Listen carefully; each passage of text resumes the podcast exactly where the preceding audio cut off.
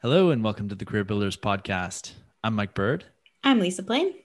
And today we're talking about what role should money play in your career decisions. This is pretty interesting of a topic, Lisa. And I'll preface this by saying that we do have another episode that's coming out a week from now uh, with a guest really around talking about the psychology of money and money management. So there's one perspective that we have coming down the pipe, but we're going to take a crack of our own at this topic. Where do you think we should start? Well, I think that I mean as somebody who has based my some of my career decisions on money in the past and who's very familiar with the term the golden handcuffs, mm-hmm. which is basically the idea that you're stuck in a job based on money. It's something that I've thought a lot about. And as a coach, now I see how these decisions can play into people's longer term career goals. And so I think it's really important to sort of dig down and try to understand a little bit more about the role of money in these career decisions and how you might make some of these decisions with a little bit more information. Yeah, love it. Yeah. And as I think a lot of people who work in finance would probably say, that everyone's situation is totally unique and customizable and, and different from the next person. And, and from our standpoint, we are not like financial advisors. So, dear listener, if you are trying to bank on us for your certified personal finance planning, that that's not exactly what this episode is going to be about. And we would like to remove ourselves from any liability that might be related to that. yep. No tactical advice coming through here, just all about mindset and the logistics. Totally. Yeah. Uh, things to be thinking about as you think about money in terms of your career. Okay. Do you want to expand on the golden handcuffs part and just how it affected has affected you or the people that you were around going through, especially your corporate finance career? Yeah, absolutely. So it, it was a term that I first heard when I was working in corporate finance, and it describes a lot of people. It can include your benefits, your your base compensation, your bonus, all those things. And it's this idea that you have the golden handcuffs when you can see other options out there, but the money's so good where you are that it's easier just to stay because mm-hmm. you you've sort of created a certain level of a lifestyle for yourself. You don't necessarily want to change that level and looking elsewhere just seems like a lot of work. Okay. It's interesting because I've I personally have never been in that situation whatsoever and I will definitely bring more of the opposite end of that reality. But what else would you add to the golden handcuffs perspective that you just shared that people should maybe think about now just off the cuff? Well, notice if you are feeling that way. If you are feeling like you're comfortable and and a lot of times too people worry that if they make a career change that they're not going to be making as much money as they are in their current job mm-hmm. and i can tell you that i don't have a stat here so i'm not going to try to make something up but there's a good proportion of people who when they do decide to make that change even if there's a small dip initially the longer term potential of their earnings changes more dramatically so if if you're somebody who feels like you are stuck just because you were feeling comfortable with your finances mm-hmm. it's often not a good enough reason to stay yes i love that and i just can think anecdotally my dad left his corporate career uh, not the most in the not in the most voluntary way when he was in his mid 50s went into solo consulting for himself and it probably didn't lead to his revenue uh, being matched in terms of what he was being paid in his corporate life right off the bat. But I do know that for about 15 years, he made more money as a consultant doing something that was totally of his own doing. And in the long run, really enjoyed that last phase of his career more than at any other point and made a lot more money doing so. So there's just one story, one small sample that proves that point to an extent and people people make those decisions based on a variety of things. If you're mm-hmm. making that decision for family reasons that's totally understandable. Like people do make that decision consciously but if you're making it unconsciously or subconsciously then that's a reason to sort of take a look into some of the topics that we're going to be talking about today. And really one of the the places that i'd love to sort of start with this conversation is around the idea of what's enough. Yeah. So totally and enough is an interesting one. Like enough, really in quotation marks, the word enough, because enough for some people is half a million dollars in gross income a year, and enough for some people is thirty-five thousand dollars in gross income a year. And of course, there's all that space in between and on either ends of the extremes. And I come from the standpoint of um, when I first came out of school, for example, enough for me, just enough, was what I was making. I made about $19,000 Canadian in each of the first three consecutive years that I was in the workforce. So I don't know if we've ever actually talked about that on the show, but I, eh, when you talk about me making enough, I mean, it was, ugh, I, I, made it work. And, mm-hmm. and strangely enough, uh, I wasn't super stressed out about it either. I make mm-hmm. quite a bit more money now, uh, but and I would argue that I think more about finances and and obligations and and whether or not I'm making enough, quote unquote, versus when I was back then. So it's not necessarily the concept of enough is really not tied to a number. I guess mm-hmm. is my mm-hmm. point. Um, and getting a sense of what enough is for your lifestyle and what you what might be an obligation. I certainly didn't have the obligations back when I was 23 that I do now that I'm in my early 30s. So that's one of the other big things that comes into play there. Mm-hmm. And I like that you use the word obligations because there are certain obligations that we have, both, you know, if it's a mortgage or something financially obligating, uh, student debt can be another one of them, mm-hmm. um, family obligations as well. So there's a lot that kind of comes into that. But obligations can also change. So I've also worked with people who have made career decisions where they've decided to move back in with some family to get rid of some of their obligations and mm-hmm. have more flexibility to be able to do some of the things that they really want to do. Yeah. And uh, such a great point there. I, I'm thinking of someone right now who's done that. And it might be a tough time for uh, you know months a year maybe two years while you're doing that who knows how long it'll be for you if that's your reality but i know of someone who's in that situation and they feel so much more financially liberated now that they have done that cleared a lot of obligations from the decks and now the idea of quote unquote enough for them is really quite different from what it was a couple years ago. So yeah transformative. Uh, I think that so there's a situation where person can be in looking at a role or they're in a job now and they're making quote unquote enough money to sustain the lifestyle that they have. And we can get into kind of what that does for a person when they're considering a new offer because now there's all kinds of other things that are on the table. But I think for people who are not making enough or they're on the verge of potentially having to face larger financial obligations all of a sudden and now they need to do something on the on the financial income side of their their life and we can get into the budgeting side but let's just say for example that you are expecting a child and all of a sudden two children show up mm-hmm. right that would be a pretty significant shift in long-term yeah. financial planning mm-hmm. so if you have to make more money, let's just say. Let's just mm-hmm. look at it from the income side for a moment. Possibly from the standpoint of, okay, do I now need to be tra- changing industries? Do I need to be going into a vertical that's higher paying than the one that I'm in now? Mm-hmm. Do I need to be getting skills that allow me to get access to that industry that I might not have? Do I need to be looking at potentially having a side hustle or a second job and if I have that second job, does my main job is it going to be so energetically draining that that the side job is unsustainable? I mean, side jobs on their own can be really demanding. That's kind of my lifestyle. Mm-hmm. And if you don't have a good sort of energetic mix of work in your life, then I can see how you become really depleted in those two areas really fast. And now your financial, um, your ability to create any kind of finances any in any way really goes down the tube true yeah when you're feeling completely drained you don't have the energy to do it you're not likely to go out and make sales and do mm what you need to do to make it happen yeah what are your thoughts on that and what should people think about when it comes to more of the the budgeting expenses side of that kind of a problem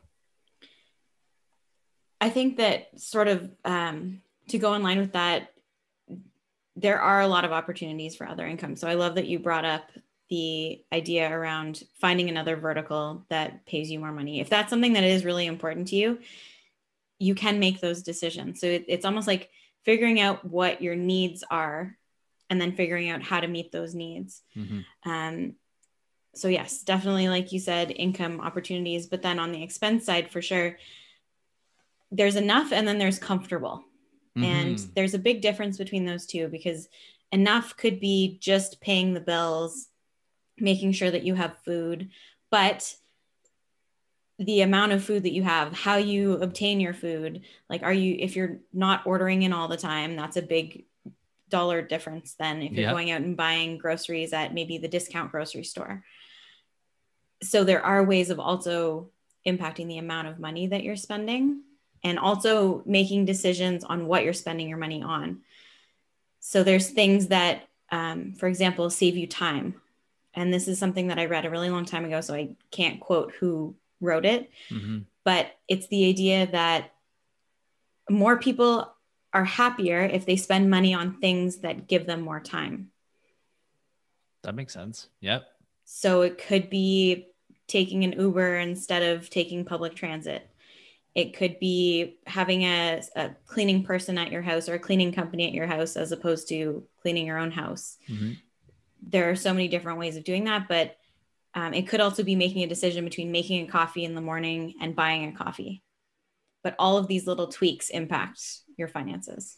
Yeah, that is a really great point because we could get, get we could get into sort of the dynamics around money versus time and the fact that money is really in some ways is almost like a renewable resource and that there is money that's circulating all over the place and can you get access to it? Yes no how versus time which is not renewable period.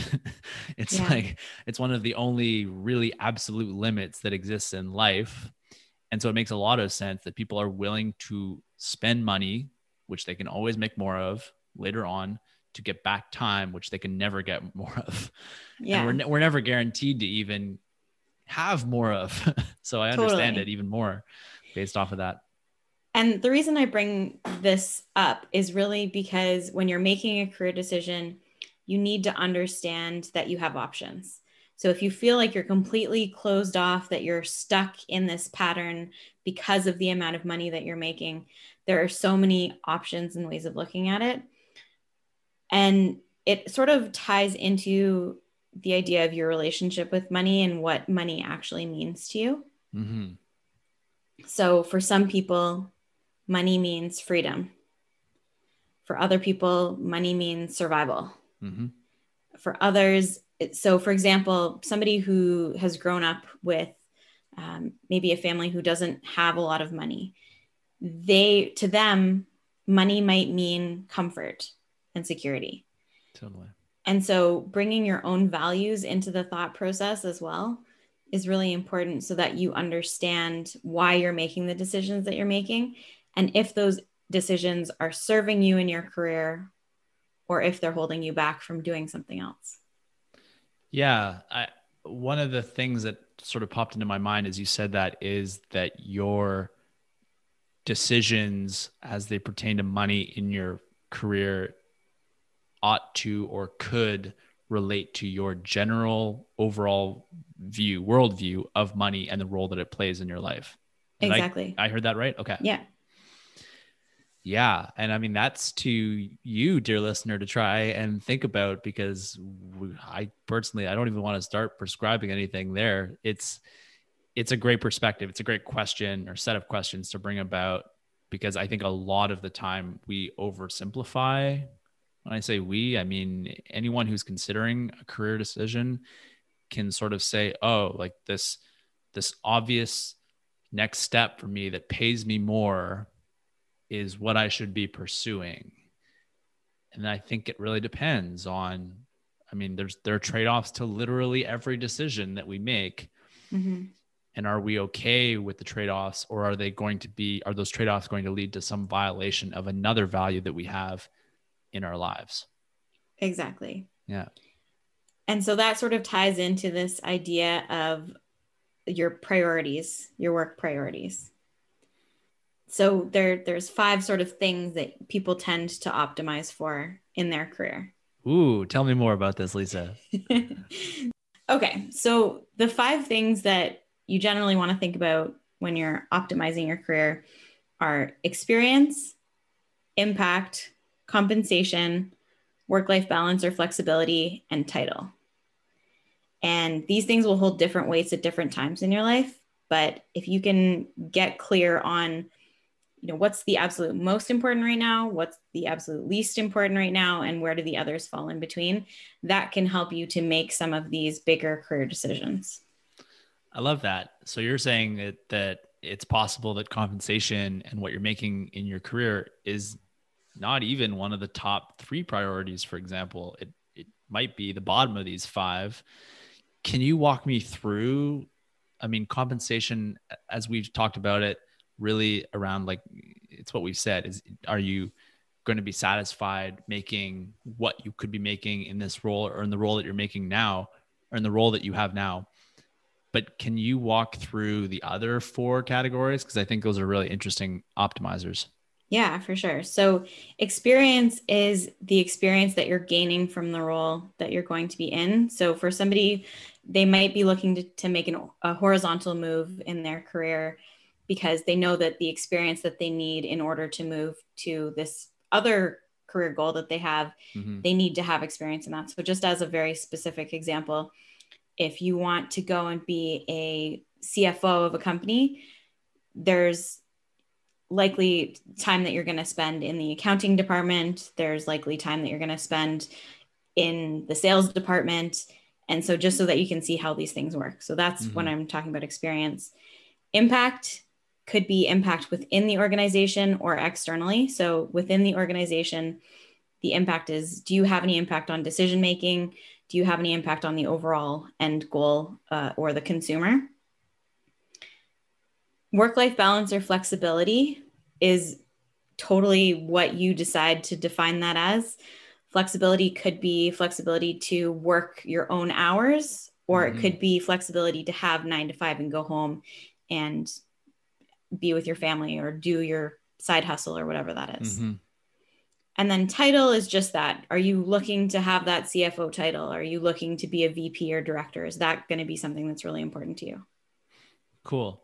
Yeah, I love that framework. It's a really nice, clean, and easy way to just sort of throw up um, some some perform not performance indicators, but some metrics around how we are weighing the options that we might be facing uh, as we either go through a job search or we consider a shift from the role that we might have now or we're unemployed. It's it's super practical. Yeah, and I, I I want to just really quickly go back to the work life balance and flexibility and, and just pull out a term that Neetu Bensi-Enshil brought to the show, which was which was around work life integration and the idea of like how does work fit into your life? Because and this also is important from a finance side let's just say you're in a job where you make $300,000 a year, but you're also working 70 hours a week. So, what is the $300,000 a year going toward? Is it going towards family expenses? Are you a bachelor and the money is just sitting in an account somewhere? Or, like, there's going back to that point, like, we only have so much time. So, how do you give yourself the opportunity to actually either enjoy or invest or use these finances that you are creating with the role that you have. And I, am using the extreme case, but I of like a three hundred thousand dollars salary. But I think it, the, the same thing holds true. Is I think you have to have a sense of where will this work and this financial windfall fit when I measure it up against the other things that I want to do in my life. Yeah, absolutely. That makes a lot of sense. Cool. Cool. I think so we've talked about a number of things here. If you are in a situation where you can make enough, quote unquote, or if you're comfortable financially with where you're at, I think that you can start to more easily look at money and the conversation of finance from a longer term perspective and seeing like what are the really long term things that I want in my life because, and I feel like I'm I'm preaching to the choir here, uh, but the idea of compound interest and wealth creation over time is really a function of how much time you have and the rate of savings that you are able to generate. And so when you kind of look at financial optimization, it's like, okay, what what are the really long-term goals that you have in your life? Could it be leaving a legacy for some other people in your life? Could it be to one day be retiring in your 50s, in your 40s? Could it be to go and have 12 kids? Like I'm, I'm, I'm exaggerating a little bit, but probably not for some people. Yeah. What are what are your thoughts when you think about how people can think about money in the long term for their careers? I think you've you've hit the nail on the head there with the long term career goals. You need to think about what it is that you really want to do, and not everybody knows. So, as far out as you can look, mm-hmm. that's where you should sort of be starting. And our conversation next week definitely goes into more detail on this particular topic. So I don't want to add too much at this point, but I do want to just add that, you know, earnings potential is something that you can also consider. Mm-hmm. I've seen a lot of people make decisions about taking an internship or comparing two jobs, one that would allow them to have that impact in their career, but ne- didn't necessarily pay as much right at the beginning. Mm-hmm. Mm-hmm. And if they had, so there's there's sort of a happiness factor in here as well. So if you choose something that's not going to make you happy where you're miserable, your earning potential longer term is a lot less because people who are unhappy do not perform as well.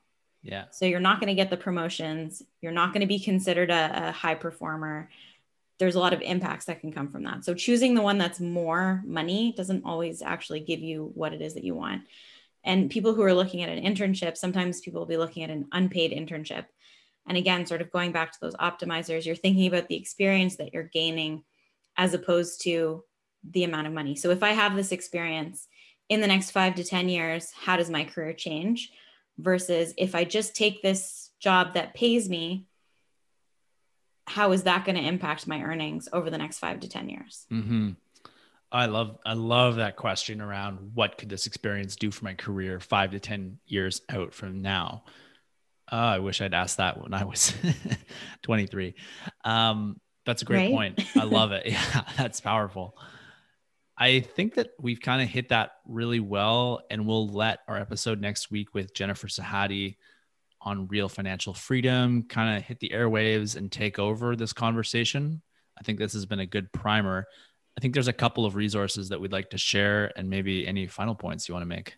Yeah, so the there's two final points that I want to make.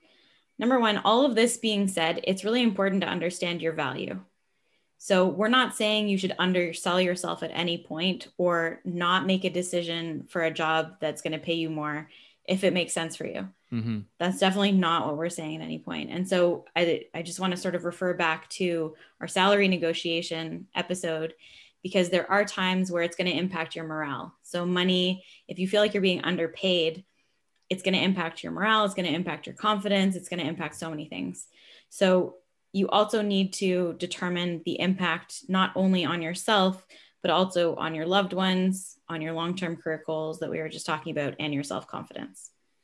Yes, so key, right? So, how you view yourself will affect how you view money, is what I'm kind of boiling that at a high level down to. Exactly. Checking in on that. That's cool. Okay. And the episode was with Josh Doody, and it was episode number 46. Yes, awesome. the art of salary negotiation. That's one of our best episodes of all time in terms of listenership. So that was really an amazing clinic that he put on. And I learned so much from him. Dear listener, if you are stumped right now on salary negotiation, that is just an amazing resource waiting for you. There's a book uh, that I have not yet read. It came out in uh, the second half of 2020. It's been on my radar. I've heard a number of people that I really look up to and respect talk about this. It's called The Psychology of Money by Morgan Housel or Husel. I don't know how that's pronounced, and maybe neither of those two were accurate, but that is a really critically acclaimed book in this space right now and it's something that i want to get to you've got a book too that comes to mind when it comes to personal finance Yeah, it's I Will Teach You to Be Rich by Ramit Sethi. Yeah. And I follow him on, I haven't actually read the book yet either. It's on my list, but I do follow him on Instagram and I'm on his email newsletter. And he puts out some really, really amazing advice and content that you can follow along with if you are interested. Cool. Yeah. I love that. Those are good. I mean, accessible books, right? I think a lot of things in finance can sometimes get very technical. And as you can tell, dear listener, this was not a technical finance episode, was never going to be, but it gives you something to think about in the grand scheme of this. Money is only part of the picture. Mm-hmm. Sometimes I think for some folks, it becomes the whole picture. And maybe this kind of a conversation opens you up to the rest of what you could be looking at. Cool. Love it. Let's call it a week at that then for the Career Builders podcast. I'm Mike Bird. I'm Lisa Plain. And we hope you are well. And we hope you'll join us again soon. Bye for now. Hey, dear listener, thanks for tuning in to another episode of the Career Builders podcast. If you love the show and want to help us spread our message further and reach new listeners, would you consider leaving a rating and review of TCBP on Apple Podcasts? Without a doubt, your help would be much appreciated. On behalf of Lisa and myself, thanks, and we'll catch you again next week. Bye for now.